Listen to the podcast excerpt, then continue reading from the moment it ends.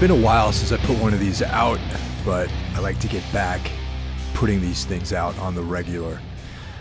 Initially, I was going to do this as one of those night talk episodes with Eugene Robinson as my guest, talking about his very interesting ideas about past lives. Unfortunately, due to uh, a poor phone connection and some sound quality issues, uh, we're going to have to rethink doing that episode. But anyway, I salvaged some of the good parts, and that's tagged on to the end of this episode. So I'm just going to talk a bit about some of the stuff that's been going on, some news on Tombs, if you're a uh, fan of that band, and just some philosophies and reflections on my observations in this modern society. I like to start off by saying that I'm recording this on my brand new PC laptop, a Dell XPS 15. Anyone out there who works with audio or does some kind of creative work, by all means, avoid using this computer. It has been nothing but problems for me since the minute I opened it up and installed Pro Tools and all the other miscellaneous stuff that I use. Adobe Audition straight up doesn't work on the PC. And uh, yeah, I kind of regret not getting a new Mac, but I thought I was going to save a couple hundred bucks and, uh, you know, but that didn't work out too well for me. So I'm stuck with this PC. I got to be honest with you, I haven't used a PC in years um, outside of uh, maybe work situations. We'll talk about that in a minute. And the new Windows even for stuff, just in general, I think the new Windows is bulky, bloated. There's too much shit. And uh, I fucking hate it. You know, I mean, uh, I thought that the PCs were for people who want to get shit done. Anyway, I never thought I'd be saying this because just on a lifestyle level, I've often eschewed the Macintosh Apple sort of statement. You know, it's for me at least, when I think of Macintosh computers, Apple computers, I think about dudes with skinny jeans that don't wear socks and have beards and uh, work at startups. And uh, that's just not me. Speaking of which, uh, this past year, I've rejoined the workforce with a regular day job. And uh, I haven't had one of those in like three years. I went back to the engineering field. Ironically, I'm working for the same people essentially that I worked for three years ago when I quit. I got a phone call one day, wanted to know what I was up to. Said they could use me in the office. They needed a guy with my sort of skill set to uh, help help with the work. So at the time, I had no, I had more time than money, so I took the job, and uh, it's a, you know, been a pretty good experience so far. Very busy uh, prohibitively so at times. Uh, I've been working a lot of overtime, which has gotten in the way of my uh, my training and the whole physical side of my life, which is equal to the creative side for me at least. If I don't work out, if I'm not out on the mats training, I feel disconnected from my body and my mind sort of goes into these dark, depressive places. And um, yeah, it's just not a good place for me. I need I need to get at least, you know, five to eight hours a week in of uh, doing something physical, be it martial arts or lifting weights or you know even skipping rope or something. So it's the holiday weekend right now. I have three days off. It's Sunday. Uh, I watched the uh, contenders, the I watched earlier this week on the UFC. Uh, they have the contender series on Tuesday nights, and I usually watch those. So I watched it today, after the fact. Between fights, just to keep the blood going, I do sets of push-ups and body weight squats, and I feel fucking great right now. The entire week, I got one day in training at the uh, the Raktan Muay Thai gym. I worked three 12 hour days in a row, uh, one 10 hour day, and then a six hour day. So I don't know, you add up the hours. I know there's guys out there that work a lot harder than that, but, you know, for me to uh, to spend that much time sitting down in an office is a lot, especially since I'm not really uh, accustomed to that these days. So it took a lot out of me. It ate up all my time, and uh, you know, so it was good to have a couple of days off, get some sets of push-ups in, some squats. Uh, hopefully the gym's open tomorrow. I'm planning on heading in there, getting some pad work in, going over to the weightlifting gym, doing some squats and deadlifts, that kind of thing. Get back into the physical world. But anyway, I work for a huge company right now. One of the biggest companies in the world in this field. And their New York office is inhabiting three floors in a WeWorks facility on 7th Avenue in New York City. And uh, I, you, at this point, you guys are all probably familiar with the WeWorks phenomenon, which seems to be sweeping the country. You know, it's not their idea. That's not an original idea. I know that uh, in other cities, there have been these sort of mom and pop organizations where they provide a space for people to, you know, show up and do their jobs, and they have, you know, internet access, uh, access to printers, uh, you know, coffee, communal space. You rent a desk there, or you rent a small office, or whatever. And that that's nothing new. I, I'm aware of several places in several different cities that have that kind of situation. And if you're a freelancer, you know, or a small startup, um, it makes sense for you to buy into one of these facilities. As a matter of fact, a uh, well-known media company that I've done work for over the past several years they also inhabit a WeWorks facility uh, in Brooklyn. And maybe it's cost effective to do that. I don't know. I'm not in on those conversations. That's way above my pay level. So I would just assume that it's cheaper. I don't know. Anyway, WeWorks.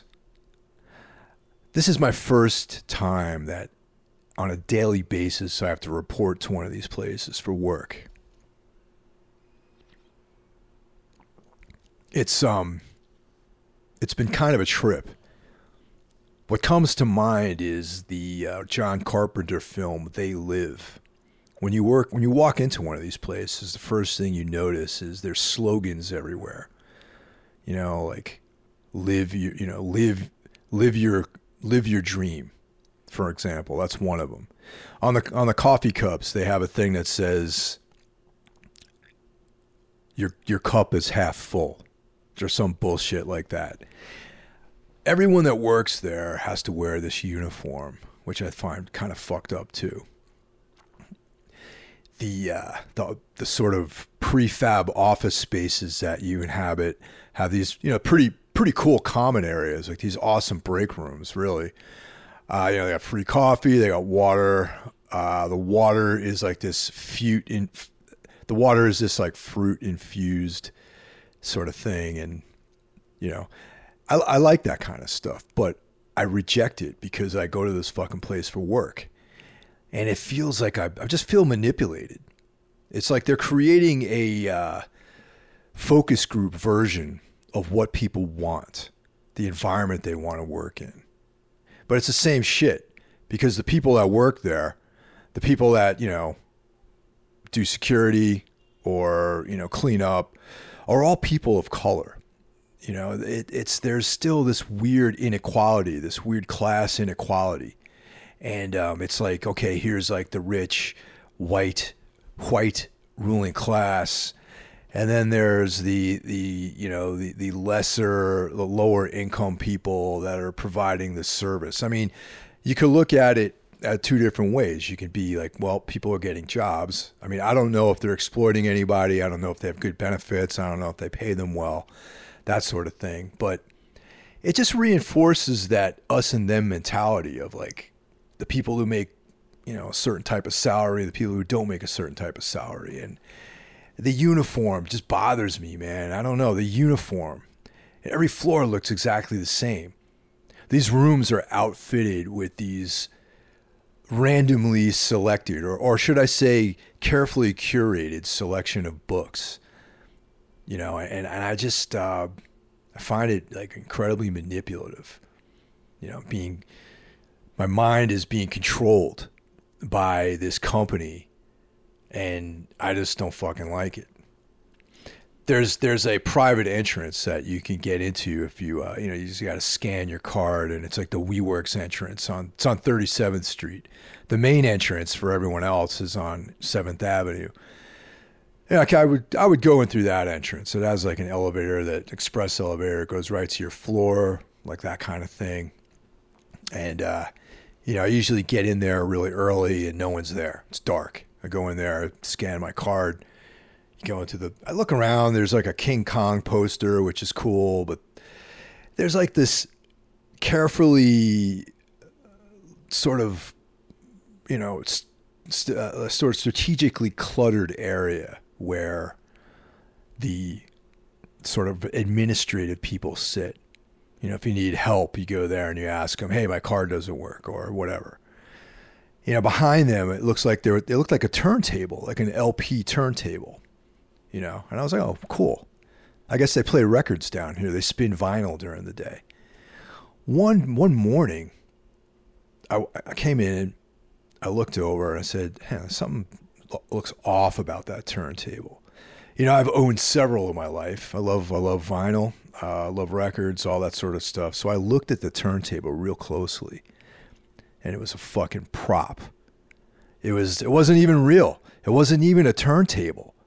It was this fucking prop that was put there to create this atmosphere of perception that these are these, you know, creative people. We're all doing creative work together. We're all living our dreams. But we're really not. It's like the fucking Westworld version of an office you know, I don't know. It just it bothers me. It bothers me I have to go to this place every day. I like my job. I like the people I work with. I fucking hate this facility. I want to burn it down. I want to go in there with a fucking flamethrower, incinerate every floor of this fucking place. You know, do it when no one's around because I don't particularly want to hurt anybody. I just want to destroy property. You know, it's like in Fight Club, you know, when they have to destroy a corporate coffee, you know, place. That's what I want to do to WeWorks. I want to destroy a cough, a uh, corporate office, new corporate office environment. I stopped using the mugs. I brought my own coffee cup in because I felt like using their mugs kind of fucked with my sense of uh, personality. My own individuality is sort of at stake. I don't know, man. It's been real weird. anyway, that's uh, that's work. You know, doing my thing, making good money for a change, and uh, working with some cool people that I've known for a long time. And uh, I don't know, I just thought it was very meaningful how, out of the blue, my past contacted me and offered me a better way to make a living. And, uh, you know, if anyone's been listening to these solo rants, over the last uh, 14 months. Uh, 20, 2018 was a very tough year for me.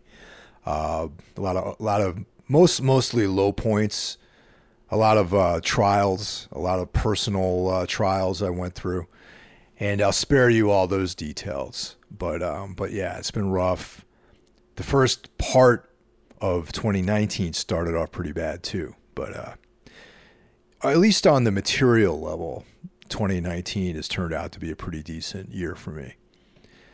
Which leads us to Tombs. Uh, we have just recorded a new EP, a new five song EP. I'm excited about it. It's, uh, you know, the current lineup of, uh, you know, Justin, Matt, and Drew. This is our first collaboration together, our first uh, the document of our first entry into the Tombs catalog. And that makes me real excited because for the first time since I played with Andrew Hernandez, I feel like there's some actual collaboration going on with these guys. I mean, for the first time ever, I didn't write all the material. There's one song on the record that Matt wrote 100%. The lyrics, riffs, everything. I just sang on it. I didn't even play guitar on the recording. Matt played all the guitars. Uh, Justin wrote the first half of uh, one of the songs, and then you know I wrote this, the rest of the song and the lyrics for four out of the five songs. We redid "Path of Totality." Um, it's a song that since we wrote that song, it's been in the set list for uh, for years at this point. I'm not sure when Path came out. I think it came out maybe 2010, 2011. So for a good eight, nine years, that song has been the last, the closing song of the set. It's gone through a bunch of different nuances. The way that we play it now is a little bit different than the way the song was written. It's a lot faster. There's like some tempo changes that we do. So, similar to the way um, Suicidal re envisioned their first record, their groundbreaking first record, we're re envisioning the song Path of Totality and putting it on this record. And orig- originally, I didn't want to do it as a uh, a proper track. I wanted it to be a, like a bonus track, either on the digital or CD or whatever. But everyone felt so strongly about the song that they wanted to include it as a proper entry into the track listing. And um, so, yeah, I know, real excited about it. Um, I feel like it's I mean, everyone says this about their new records, but they, they I feel like it's our best work to date. I feel it's my personal best work to date. I have to say that the Grand Annihilation uh, did not resonate with me as my best work at the time that record was put together. I I realized that the chaos and tur- turmoil within the band sort of manifested itself in the in that record, and um, you know, there was a lot of compromises. Uh, there was a lot of behind the scenes trouble that was going on, a lot of distractions during the recording session, uh, a lot of, you know, just conflict in the year leading up to the recording of that record. And um, I think it stands to be our weakest record. And I know some people really like that album, but it's uh, officially been entered into the past now. I don't think we're going to be playing any of those songs anymore. You know, even November Wolves, which is like uh, one of my favorite tracks, and a lot of people seem to like that one. That's going to be retired until further notice. So, you know, c'est la vie. That's life. We won't be doing any shows for the remainder of 2019. Probably going to just focus on uh, you know practicing all these new songs so that when we do play live, we can play the entire EP, and uh, you know, which is yeah, it's five songs. It's like 35, 36 minutes long. So it's a good portion of our set will be made up of all of this material. Like we've, we've been playing two of the songs live already, but and uh, so yeah, that's um, it's it's a good solid thing you know, it's a tangible thing right now. It's not just an idea. Oh yeah, by the way, we got dropped from Metal Blade. We're now on season of Mist. That has not been announced, but since there's only about five or six of you guys out there listening, uh, I don't feel like I'm breaking any news by talking about it on this podcast. So, uh, so the five or six out there who are listening, we are now on season of Mist. We are no longer on Metal Blade. And uh, I got to be honest with everyone deep down. I feel like Season of Mist probably was the better home for the band uh, from day one. But the offer, the the opportunity to work with a label like Metal Blade was definitely something that uh, had to be explored. You know, on a on a very fundamental level I didn't think that we really fit on the label anyway. And, uh, you know, I'm not going to talk shit. I mean, hey, it's a business. That record didn't perform as well as uh, as they expected, and it was a uh, a, a you know business based decision to no longer work with the band, and I understand that, you know, and you know, experience was was it, it was okay you know, I I I don't think that I I belong on a label like that really. I mean, people ask me, "Is hey, what was Brian Slagel like?" You know, um, is he cool? I go, I don't know. I never met Brian Slagel, the guy who owns the label. I mean, he's a legend in the extreme metal world, and um, I never met him. You know, we got signed to the label, never even dealt with him. And uh, we played LA a number of times during that cycle, and he never came to any of the shows. Uh, some of the other people at the label did, and um, they they seem pretty cool. So that might give you an indication as to where um, what kind of what kind of vibe it is over there. You know, it's and I'm not I'm not criticizing anyone. I'm not saying that it's any better or worse. I'm just talking about my preferences. I just know that when working with Relapse and now that we're with Season of Mist for the last few months, those people come to the shows, they hang out, you know, you'll get a t-shirt or a record here and there and that's it. We were never once invited into the uh, Metal Blade office. you know, all that we you know been to LA a bunch of times during that period. Never once was it like, hey, can you guys stop by? We got like some sweatshirts or whatever we want to give you with the band with the label logo or nothing. So whatever. I don't want to get on a negative path. I just think that we're probably better suited on a label like Season of Mist. The roster is outstanding.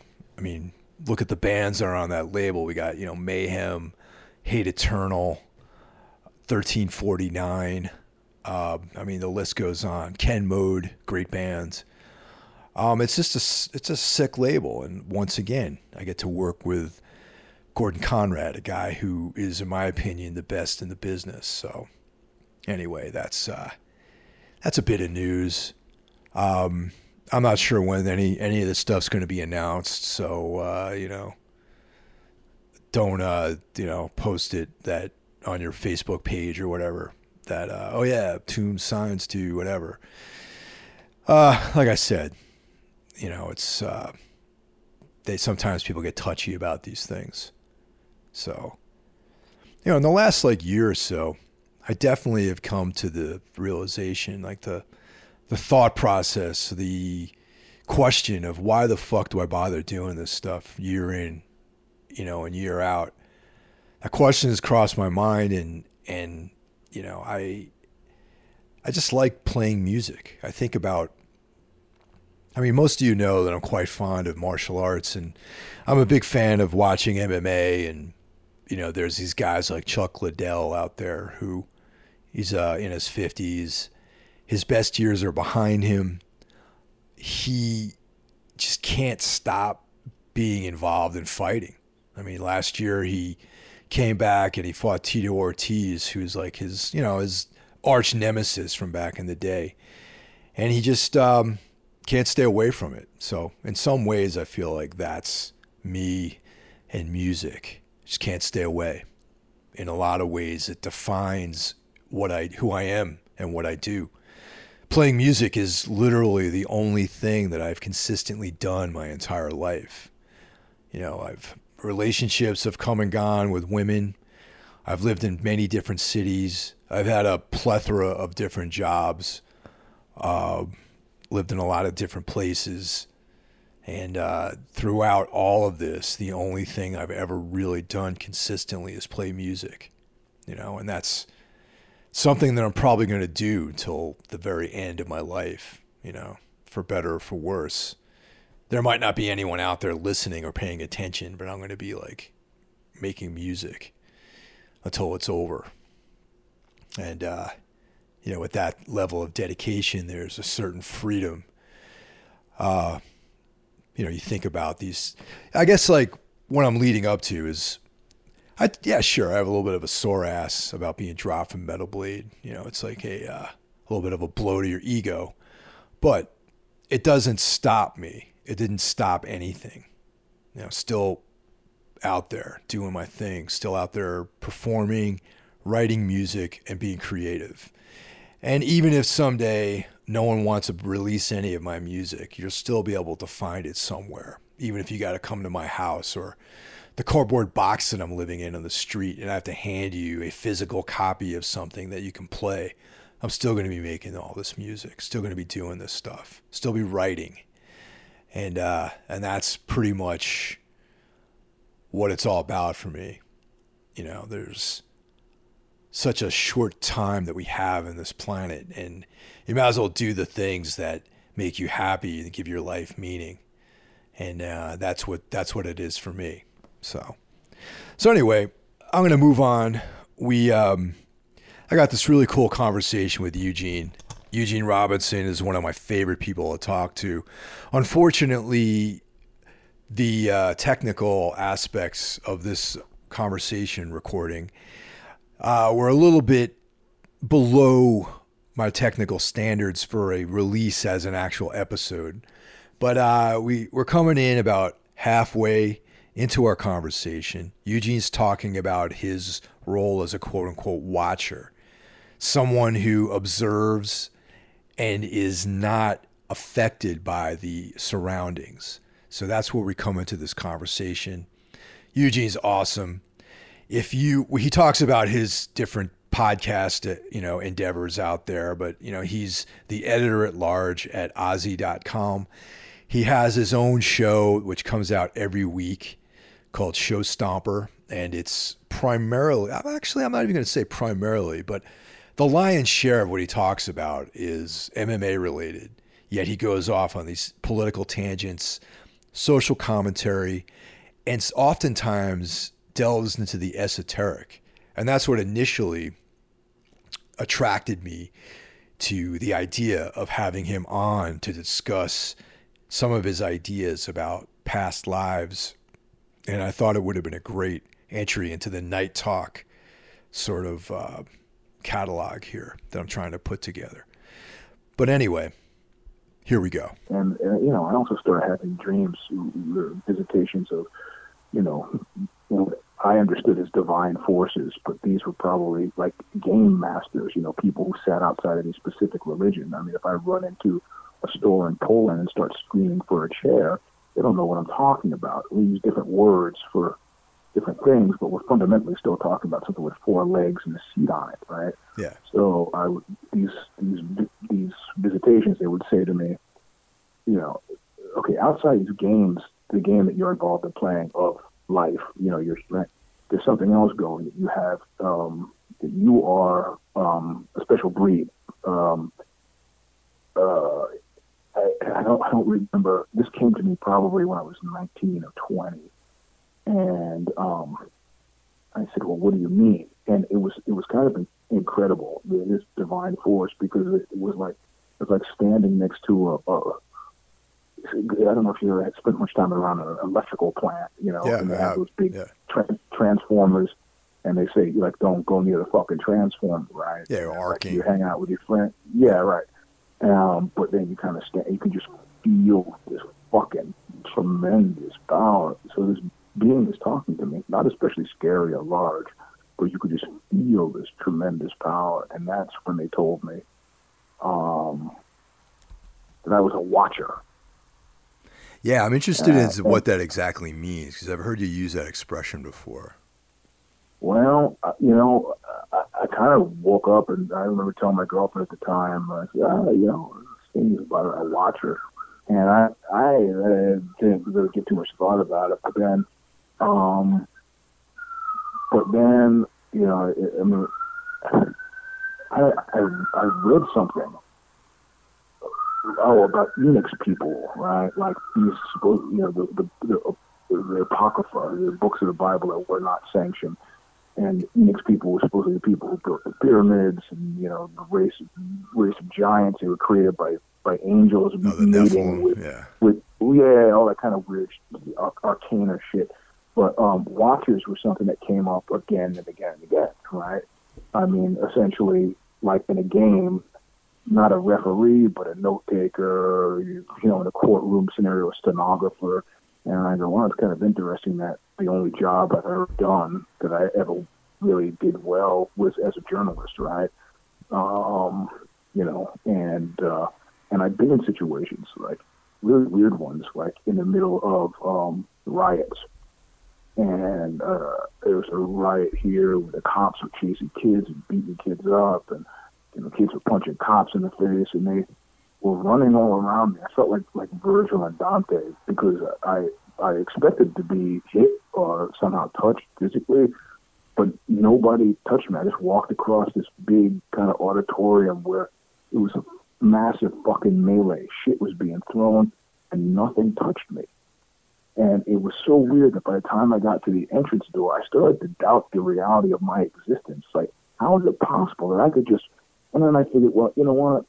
I was like a well-dressed black guy. These cops came to a punk rock show. I didn't look like a punk rocker, and I wasn't running.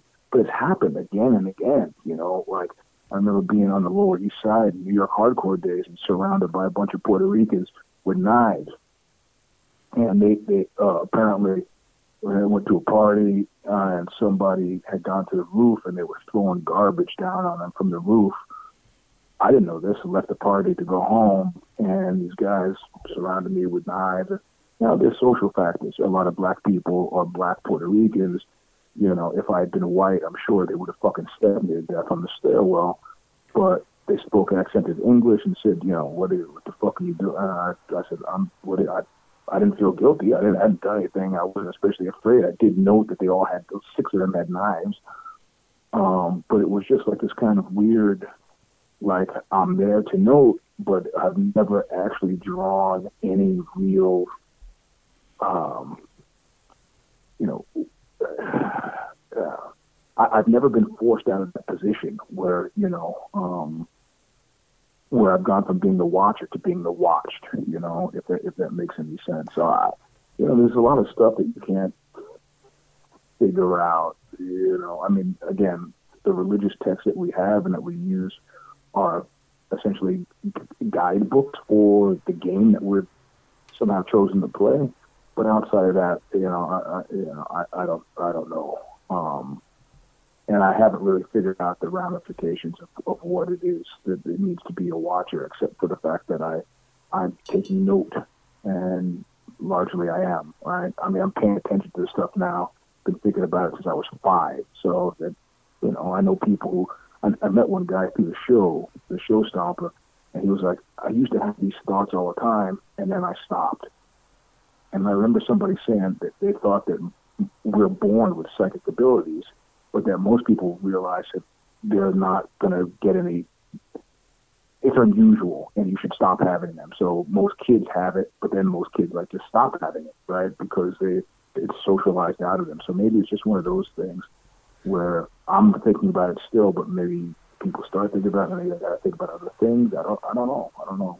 I don't know a lot of normal people. So yeah, I mean that that's a um, yeah that's an interesting idea. Just because I think you know, even personally for myself, like when I, you know, I'm a fairly creative person, but I was more creative as a, as a child, I think, you know, I mean, I think most kids mm-hmm. are expressing themselves freely for the most part until sort of the, the grind of society and, you know, you have to go out and get a job, you got to go to school and all this like consciousness of societal duties sort of weeds all that stuff out of them. You know what I mean? And then you become preoccupied with survival and like getting cars. Well, that, yeah, but that, I, I, think, I think part a part of that is, is okay. I mean, simply because I can't convert I can't convert that stuff into real actionable items, right? Yeah. I mean, except it, it, it enriches my life, and you know, what is that thing about the unexamined life is not worth living? Well, the examined life, conversely, probably should be really worth living. So in general, I feel,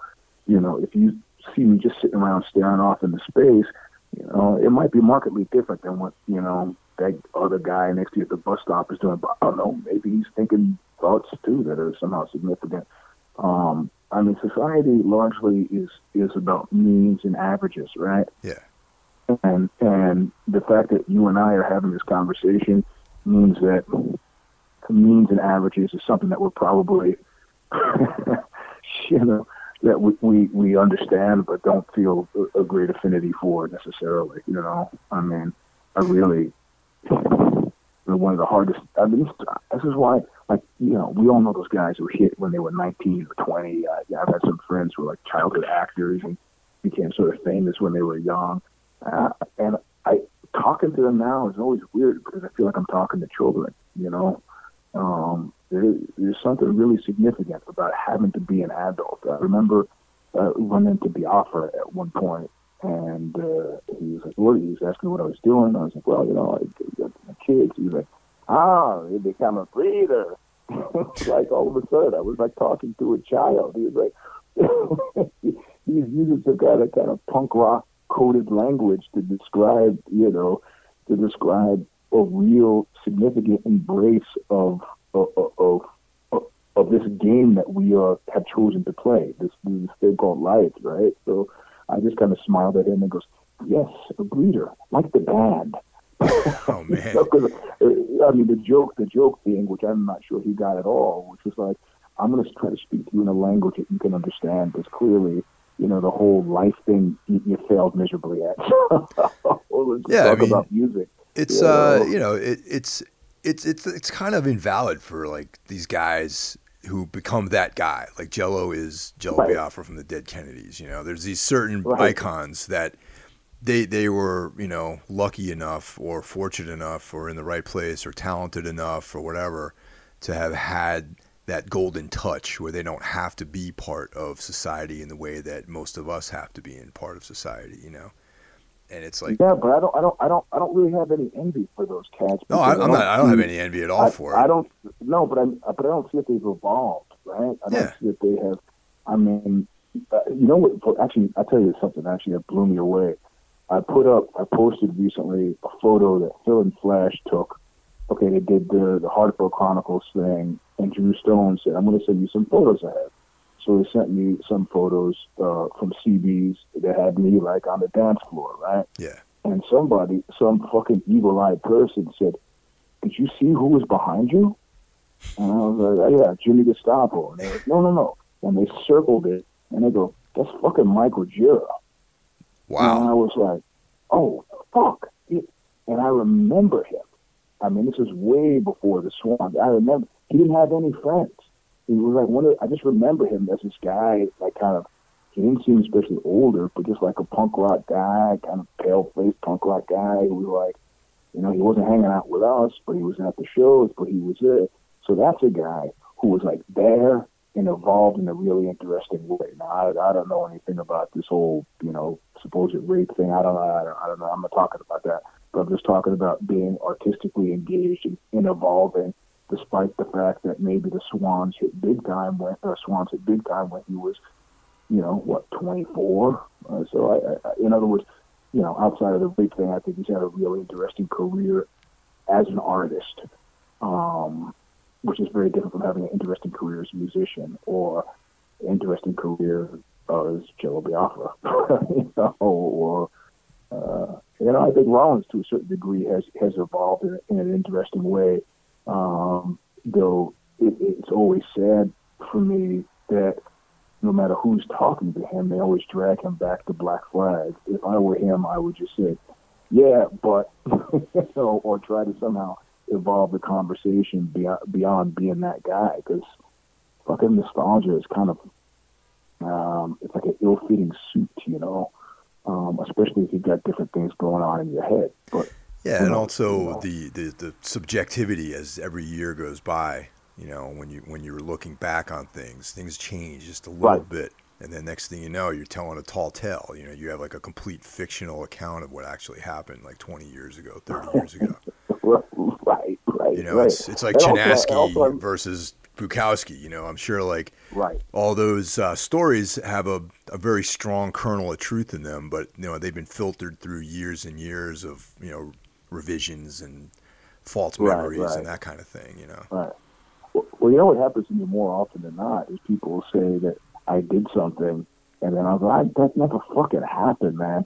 And then they'll repeat what I said, and I got an ear for language, and I go, "Okay, that I did. Say, that's my. I can tell the, syntactically, I did say something. That's that's me. Nobody else would have said that. That's me." So uh, I'm forgetting a lot of stuff. I'm glad people around me are remembering. You know. Uh, well, just the fact that we can recall the past at all, I think, is pretty amazing. Because that isn't like Yeah. you know, once again, you think about that, like kind of tying it back to what we were talking about past lives, where you can remember something, okay, and it's definitely it's questionable whether or not it actually happened that way, especially because it's your sole perspective on that event. Like you know, we, we, two, Yeah. the same event can happen to me and you. I might have a completely different point of view than you do. Yet that to me is reality. you know. So yeah, it, that's that shit's eerie. It's really eerie. Yeah. So I mean, when I mean, you, I, when I, you, I'm sorry. Go ahead. No, no. I, finish your thought because I, I, you know, go ahead. Well, what I was trying to tie that into is was the fact of reflections of this kind of like you know echoes of the past and like yeah, yeah. when because I've I've had some experiences you know that had to do with psychedelics where I would have sworn that I recalled something that was like locked like deep in like my explanation for it like deep in my DNA like almost like pre-human yep. rem- remembrances yep. you know what I mean of different and and and uh, well you know I mean in, in theories of knowledge they say that everything that you that anything that you uncover is not nothing that you've actually discovered, right? Yeah. I mean, if it, if I were to take something outside of the shoebox of your understanding, right? This is why aliens and Martians in our movies are humanoid because we can't imagine the unimaginable. Right. Right. right. So, um, I mean, these are all like like uh, you know ghost images on a videotape that, that you kind of record over that somehow like stand up and make themselves known at odd points. But but yeah, I, I you know, I, I, it's like there's a woman, and Facebook in an interesting way has helped helped this a lot. And there's a woman who has sent me a friend request, and I okay it, and she says, "Oh, how are you, Eugene?" And I look at the picture and I go, "Oh, oh yeah, I remember the days." And I go, "Hey, long time no see. We're going." And uh, my history of her was I remember somebody saying she likes you, and I remember thinking, oh, that's cool that she likes me. I kind of like her too. And then I remember she was like unpleasant with me, and she had gone out with a friend of mine, this guy who played bass in that band Juvenile Justice. He was the first guy to turn me on to that band, Accept. Oh wow! Um, and yeah. it was right at the time where hardcore like guys were like starting to get heavily into heavy metal. He's like, you have to listen to Accept. Anyway, she ended up going out with him. So now she's in Hong Kong. She's doing some, you know, actually really high finance something or other. And then she says, "Do you remember the last time you saw it?" I said, "Well, you know, I remember when you were going out with Ron." She goes, "No, before that." And I didn't remember. And she said, "What happened is, I physically picked her up, like outside in public, physically picked her up, carried her, I lived in a trailer at the time, into my trailer, into my room, threw her on my bed, and said, I'll be back. And I never came back. and that's why she was angry with me. Huh, okay. And I have no memory of that at all. Like zero zero, zero, and I've got a good memory. And so I'm saying, are you sure it was me? You're not confused because Ron from Juvenile Justice was black too. It could have been. It was, I'm the straight edge. I remembered everything. It was you. And I was like, well, I guess I should apologize, but I don't. And I still, I'm puzzling. I just don't remember that. I just don't. I got no memory of that at all, at all. And the other day, I was in the gym and almost got into a fist fight with some guy. I my first words to him from my mouth were, "Are you finished with this rack, yeah. squat rack?" And the guy was like, "I will slap the fuck out of you." That's that seems like an odd odd response to that question. exactly, and he was like, "You're always fucking with me. You're always." And he throws a rope at me, and the rope hits my arm, and I and I realize I just, I'm laughing at him. I realize like I said, you need to relax first of all, and who is it you think I am? And he was like, you're always fucking with me. I go, always. I was in Poland, man. I just got back from Poland. I was there. I've been traveling, Poland and New York. I've been on the road for a month. When do you think that I did this? And the guy kind of pauses and he looks at me and he goes, "Oh shit, I'm I'm sorry, man." And I told other people a story. I told my kids a story. My kids go, "Oh, was he white?" Because they think, okay, you know, white people. Then I go, "Oh, black people." and and I was like, "No, he was black." Huh. Okay. And and and so I go and tell my coach because he goes to the same gym, you know, weightlifting gym. At, uh, my jiu-jitsu coach, and he was like, "I fucking saw that guy that he mistook you for." And I go, well, "How old was that guy?" Goes, that guy's 25. And I was like, "Ah, fuck you, coach. He, I could pass for 25." But I mean, weird shit happens, man. I, you know, um, I mean, I'm in New York right after the Poland trip. Stand there on the sidewalk. Some guy in an SUV. He's got his whole family. He's like shaking his whole family, pointing at me. You know, and they roll the window down. They say, "Hi." Oxbow and fan, I go, maybe? Oh man, I don't know who at odd times people in Luxembourg they thought I was Eddie Murphy. You know, in Milan I got mistaken for Lenny Kravitz. You know, I think what people are really responding to is a feeling of otherness, and then they try to slot it in something that's familiar to them. And you know, pop culture determines it, but this is where the whole watcher thing comes in. You know, uh, why was I not stabbed on the staircase that time? You know, why did the cops not beat me to death? I mean, who who, who knows? You know, um, I, I'll give you another. This guy Adam Smyer, who's a, a writer who I like. I told you about his book Knucklehead. Yeah, yeah. Actually, was I'm about halfway through it right now. Yeah, yeah. So he he actually played the Thin Black Duke in the in the Cold and Well Lit Place, the Oxbow video. But the first, as, as it turns out, we went to the same high school together. I'm like two years older than he was. But be, again, because of Facebook, I'm in a bathroom uh, at some art, weird art gallery thing, and he sees me in the bathroom. I'm at the urinal taking a piss, and he says, "Eugene."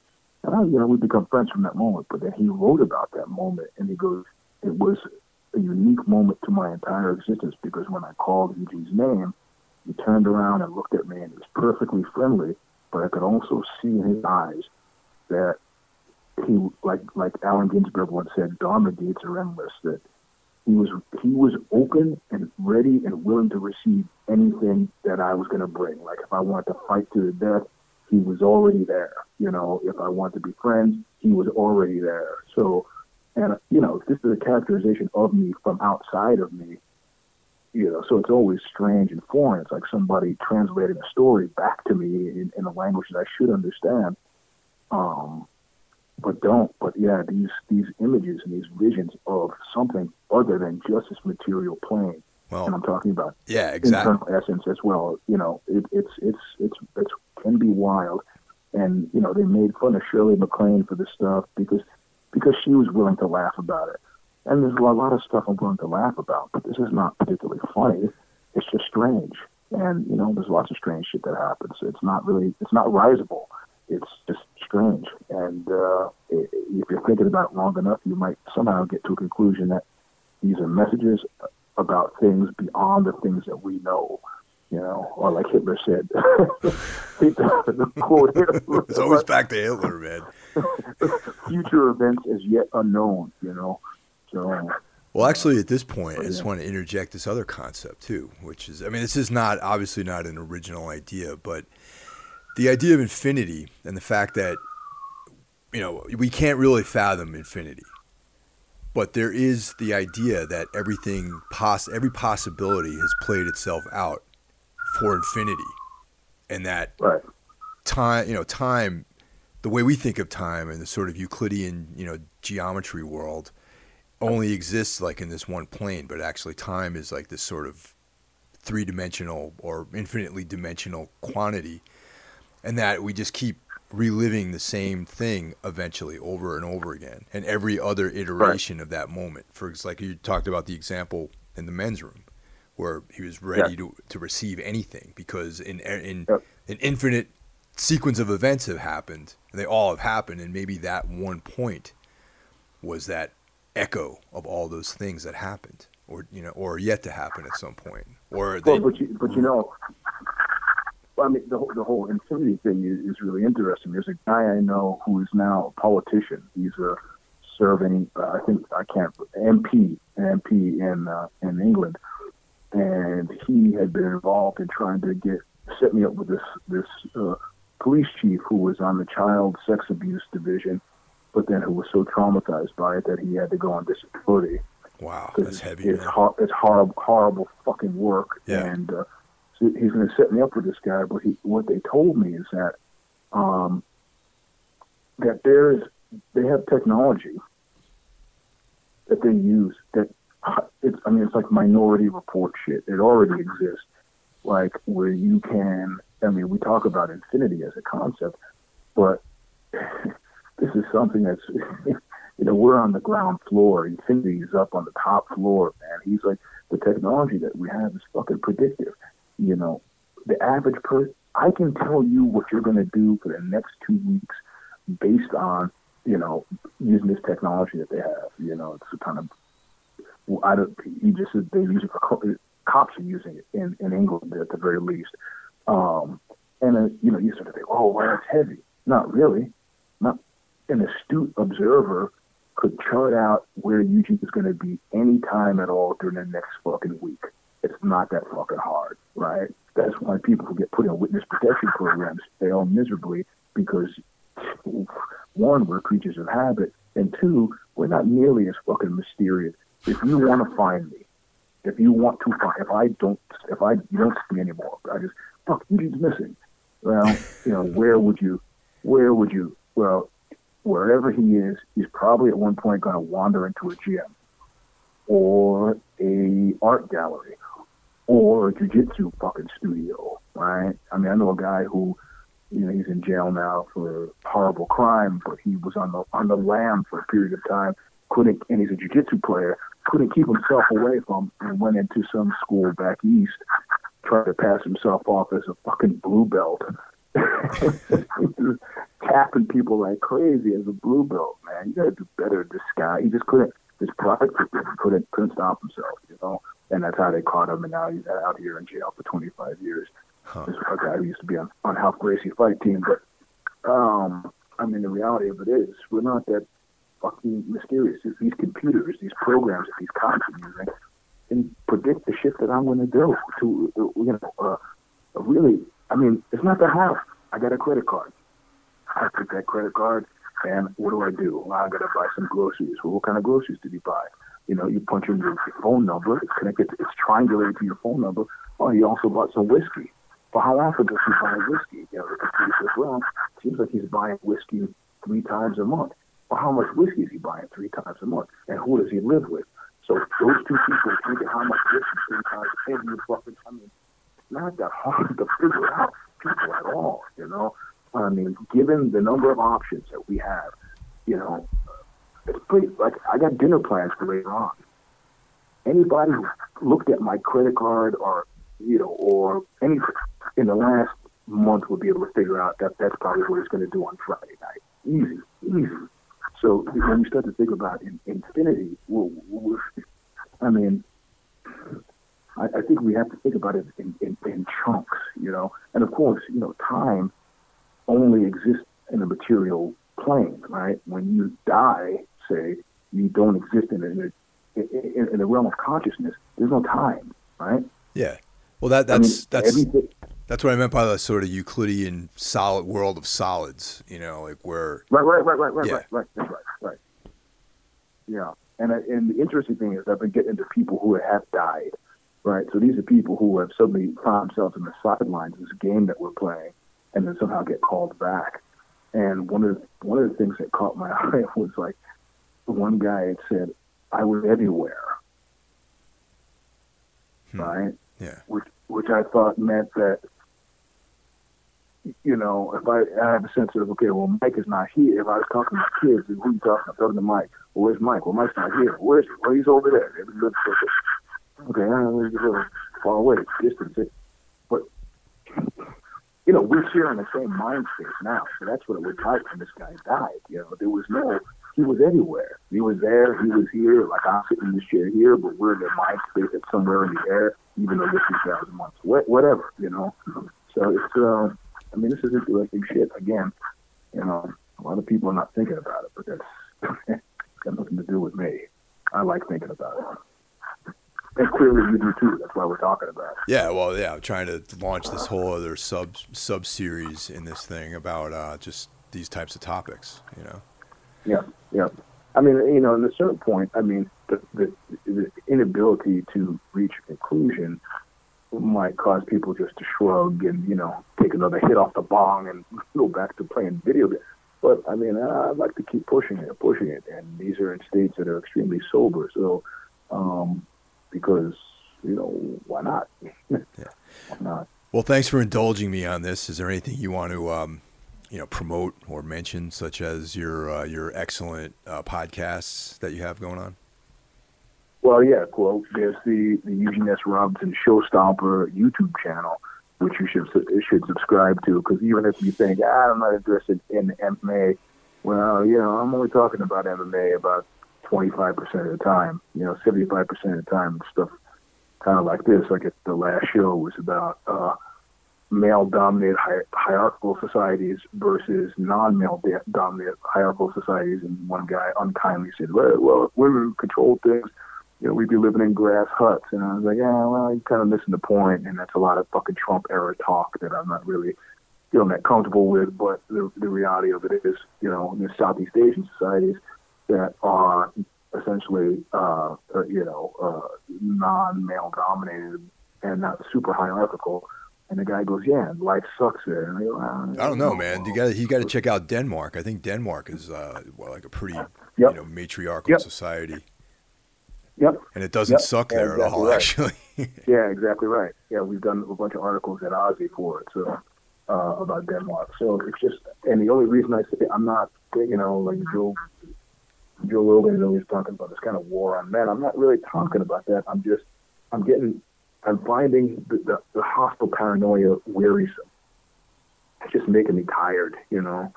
Um, like there's something that went into me being able to laugh about that guy who threw the rope at me it was just such a strange. There's a guy, Robbie Nilsson, who directed a movie called Heat and Sunlight, and at one point, a guy shows up and he suspects his girlfriend is cheating on him with this other guy, and he tells the guy he wants him to leave. And the guy's on the couch. He goes, "I'm not going anywhere. You leave." And he reaches in his pocket, right? and it's like, okay, we're getting, you know, because we're all bred on Hollywood and this paranoid hostility. So he reaches his pocket. Everybody thinks it's a gun he pulls it out what he's got in his pocket, and it's a banana, right? But the great thing about it was it wasn't being played as com as comedy at all. But so even though it was a fucking banana, it was still a super heavy moment because he was like, "You're gonna fucking leave." Now you can't really hurt somebody with a banana as easily as you can hurt with a gun, but it was pretty clear that he was gonna try to fuck this guy up at the guy and leave and the fact that he had a banana in his hand was immaterial. It was a really great moment. The movie itself wasn't that great, but that moment was really pretty fucking cool. So I'm just with that kind of male paranoia hostility thing. I'm just fucking tired of it, man. I got three daughters, you know, and I spend a lot of my time around women. And I'm not saying that they're any less paranoid and less hostile, but they just evince it in a different way, you know. I mean, they're not throwing ropes at me at the gym, if you know what I mean. Yeah, I mean, I just think that yeah, it's a different sort of environment. You know what I mean? Like a different reaction to to different sort of impulses and different you know uh, influences. You know, like men men have that yeah. that hierarchical thing going on. You know what I mean? Like the the yeah. alpha and all this other you know stuff that is hardwired right. into our DNA because we have to get our genetics like into the future. You know what I mean? So that's like yep. a big, a huge part yep. of all this male stuff. You know what I mean? Yep. And I still, uh, you know, I say that, but I still, you know, if a guy comes at me the wrong way, I'm still willing to do that too. yeah, totally. I mean, but, exactly. But, but you know, I mean, this guy in the gym with the rope, it was like, man, you're gonna put me in a situation where I gotta put you in the hospital, and I know that now. you know, this is you're not gonna, you know. It's impossible that you can't. I mean, he looked like a boxer, but even that, I, I the fact that I already knew he looked like a boxer, and he had it figured out that I was a brown belt in jiu-jitsu, put him at a fucking disadvantage. You know, so. Yeah. Um, it just it just gets tiresome. But anyway, that's where I was going with that. But so yeah, the Eugene S. Robinson uh, Show Stomper. You can go to YouTube and you can subscribe. So you know whether it's the JJB, which is kind of a you know instructional series that that we do, or whether it's the film review, the You Kill Me thing, or the Show Stomper. That's just stuff that's going on in our heads and it's kind of fun. So that's an easy way. And then of course you're talking about OZY Confidential, which is part of OZY, OZY.com. And, you know, I got articles up there all the time too. So. And then there's the first season of the podcast too. And then is, is there plans for a second season? Yeah, there's a plan. There are plans for second season. I got I got like eight, eight, seven or eight of the shows recorded, but the marching order I've been given is that they want a couple of them. Well, one of the sponsors want a couple of the pieces to be uh, with celebrities, and I was like, okay, cool. Like who? And they said, well, like Cardi B. Hmm. I said, Jesus Christ, you know how hard it is to get a hold of Cardi B? I mean, I'd be glad to talk to her because I like that she was drugging people and robbing them. I thought that was pretty funny, you know. Yeah. Um, but you know, so I've actually been writing Cardi B's people and trying to get Cardi B on the show. that would be cool, though. Um, I mean, that would be an interesting yeah, it, uh, interview, I think. Yeah, but asking me to get it and helping me to get it, yeah, yeah, that, that, there are two know? different things, definitely. I mean, so yeah, I mean, and plus I got to do my normal job. I mean, I'm not complaining. I'm just noting. But yeah, if anybody out there listening has an inline to Cardi B, it's holding up my second season. So please have her get a hold of me so I can get the second season in the in the can. So. Well, thanks again, man. And uh, as usual, it was a pleasure talking to you, and I'll hope to see you soon. All right, Mike. Send me a link when it's ready. Take care.